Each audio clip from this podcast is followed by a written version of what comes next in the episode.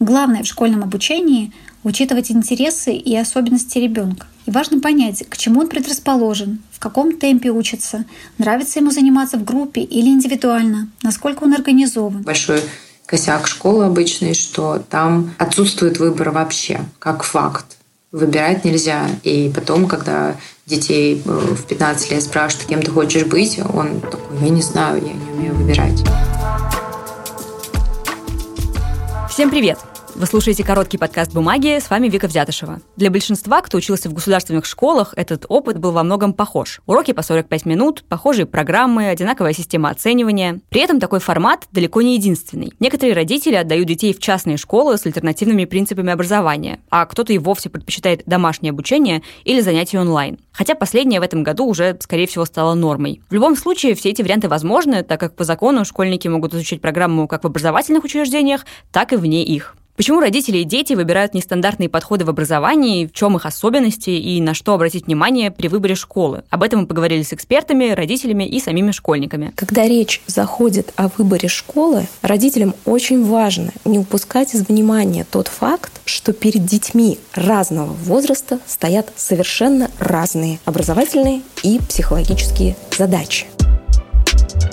Это Вероника Рунеева, семейный психолог. Раньше она работала в государственной школе, а сейчас занимается частной психологической практикой. У Вероники две дочери, и обе обучаются в альтернативной школе. Подход к образованию там отличается. Например, у каждого ученика есть индивидуальный план и свой куратор. А еще до 9 класса дети не получают оценки, зато у них есть система зачетов. Вероника считает, что при выборе школы важно отталкиваться от возраста ребенка, потому что на разных этапах важны разные критерии. Скажем, в начальных классах дети в принципе только начинают разбираться, что вообще такое учиться. И поэтому здесь, по мнению Вероники, особенно важна роль классного руководителя, который помогает этот процесс направлять. Если же говорить о средней и старшей школе, то там задачи совсем иные, потому что средняя и старшая школы – это подростки. А основная задача подросткового возраста – это постепенное отделение от родителей и формирование собственного «я».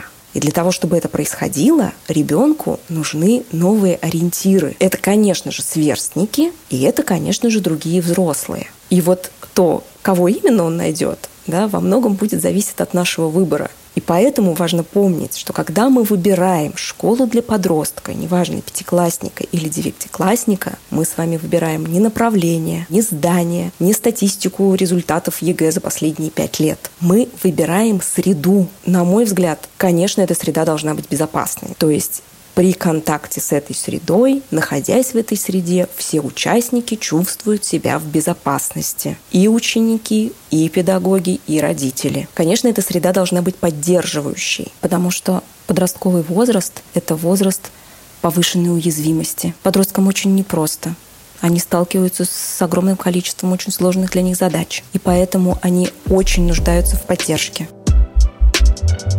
Вероника говорит, что важно удержать интерес подростков к учебе, а для этого нужны по-настоящему увлеченные педагоги. Кроме того, по ее мнению, школа должна давать не только академические знания, но и навыки, которые понадобятся во взрослой жизни. Например, критическое мышление, работа в команде или работа с информацией. Вероника считает, что по этим параметрам государственные школы, к сожалению, обычно проигрывают частным. Найти традиционную государственную школу, которая бы отвечала вот этим требованиям, которые мне представляются с психологической точки зрения очень важными, но это очень сложная задача. Признаюсь честно, лично я для своей семьи, для своих детей эту задачу решить не смогла. Поэтому для своих детей я выбрала альтернативную школу.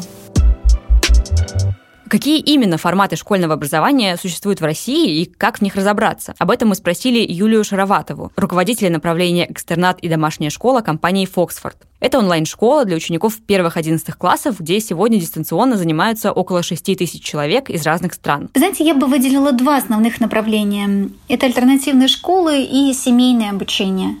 А, по закону оба варианта подходят, чтобы получать общее образование в России – но альтернативные школы учат детей по своим методикам, например, Монтессори или вальдорфские школы. Они дают больше свободы ребенку в обучении, э, часто обходятся без оценок. Учиться дома на семейном обучении можно самостоятельно или с репетитором, а также в онлайн-школах, которые за последние пять лет стали полноценной альтернативой очному образованию. Главное в школьном обучении — учитывать интересы и особенности ребенка. И важно понять, к чему он предрасположен, в каком темпе учится, нравится ему заниматься в группе или индивидуально, насколько он организован. Ответы на эти вопросы помогут родителю выбрать правильный формат. По статистике Фоксфорда, около половины учеников занимаются дистанционно, потому что в обычной школе им не хватает индивидуального подхода а больше трети таким образом совмещают учебу с профессиональными увлечениями, например, спортом. Онлайн-школа удобна и для тех семей, которые часто переезжают. Кроме того, такой вариант может подойти ребенку, которому оказалось психологически некомфортно в обычной школе, например, из-за буллинга. Ну и, конечно, переход к онлайн-обучению сильно ускорился в этом году из-за пандемии. Такой формат занятий перевели не только частные, но и государственные школы. Бюрократические сложности возникают чаще всего на этапе прикрепления к школе. По закону промежуточные аттестации можно сдавать в любой общеобразовательной школе, но по факту не все школы могут работать работать э, с экстернами. не у всех есть отлаженный механизм организации аттестации на э, семейном обучении. Своим ученикам мы помогаем подобрать лояльную школу и организовать э, аттестацию по всем школьным предметам дистанционно. А со сдачей ОГЭ и ЕГЭ сложностей не возникает, как правило. Школа, к которой прикреплен выпускник, выдает ему аттестат государственного образца. И для экстернов он ничем не отличается от обычного. Перед тем, как продолжить этот эпизод, мы бы хотели рассказать вам о другом нашем подкасте, у которого совсем скоро запускается новый сезон. Это научное шоу «Science Bar Hopping». Привет, меня зовут Настя Лесова. А меня Давид Букучава. И мы ведущие подкаста Science Bar Hopping. В 2020 году одна тревожная новость следует за другой. Пандемия, экологические катастрофы, изменение климата. Но как все происходящее воспринимают ученые? И что помогает им не паниковать из-за проблем, которые остальных вызывают страх и беспокойство? Все это мы обсудим в новом сезоне. Подкаст Science Бархопинг выпускает медиакомпания «Бумага» и Фонд инфраструктурных и образовательных программ группы Роснана. Слушайте новый сезон на всех удобных вам платформах.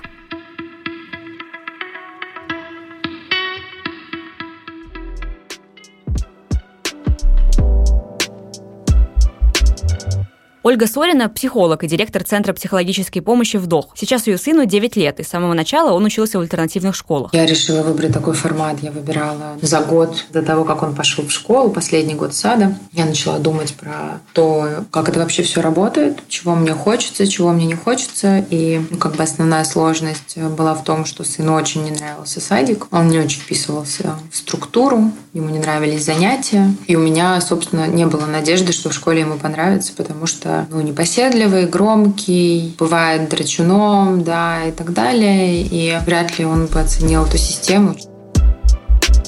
Ольгу тоже не устраивало, что в обычной школе все должны следовать одному жесткому стандарту. Поэтому она искала место с более мягким подходом к обучению. У меня была задача социализации скорее ребенка, чтобы он ну, учился общаться, учился взаимодействовать в группе. Образовательных целей как таковых не было. И поэтому мы благополучно отходили в конверт. В конверте самонаправленное образование, там вообще нет уроков. Там есть студии, но их не очень много, из которых ребенок может выбирать, может, в принципе, на них не ходить, может играть в телефон и делать что угодно. То есть там, в принципе, не трогают мотивацию ребенка никак, на нее не влияют.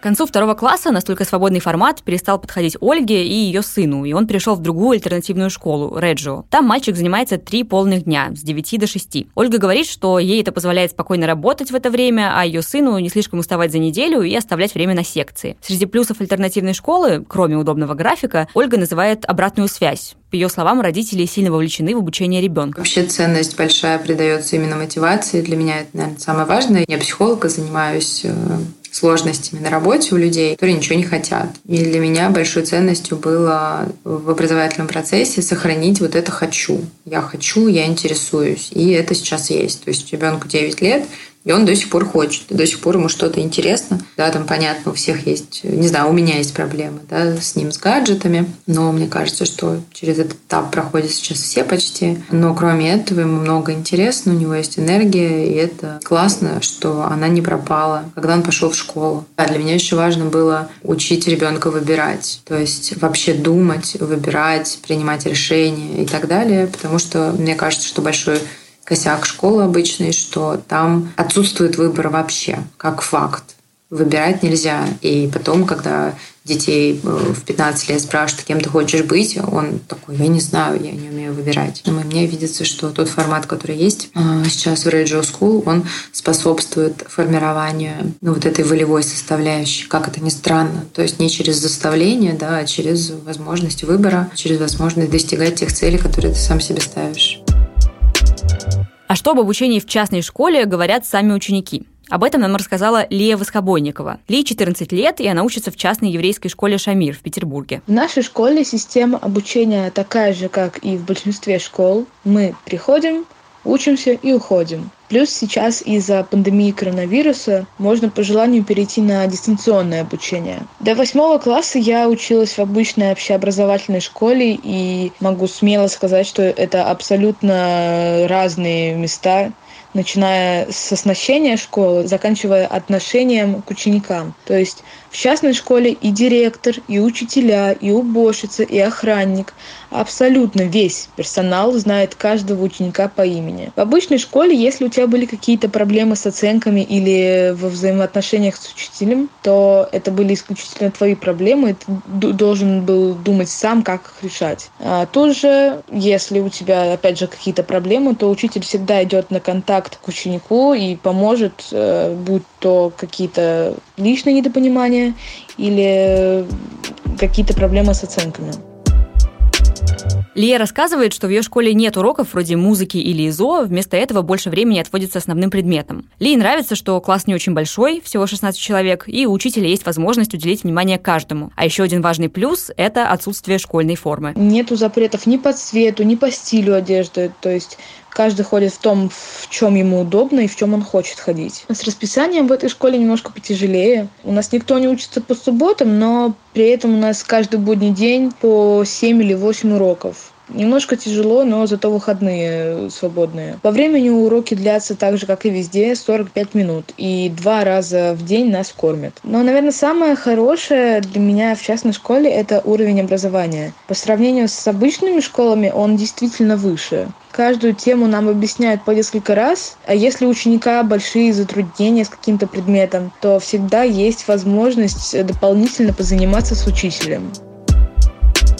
На этом все. Если вы захотите поделиться темой, о которой, на ваш взгляд, стоит рассказать в подкасте, вы можете связаться с нами через наш телеграм-канал «Бумага подкасты» или через контакты на сайте paperpaper.ru. Над этим эпизодом работали звукорежиссер Денис Остромухов, продюсер Анастасия Симашкина и я, Вика Взятышева. Слушайте новые выпуски и другие подкасты «Бумаги» на всех удобных вам платформах. Пока!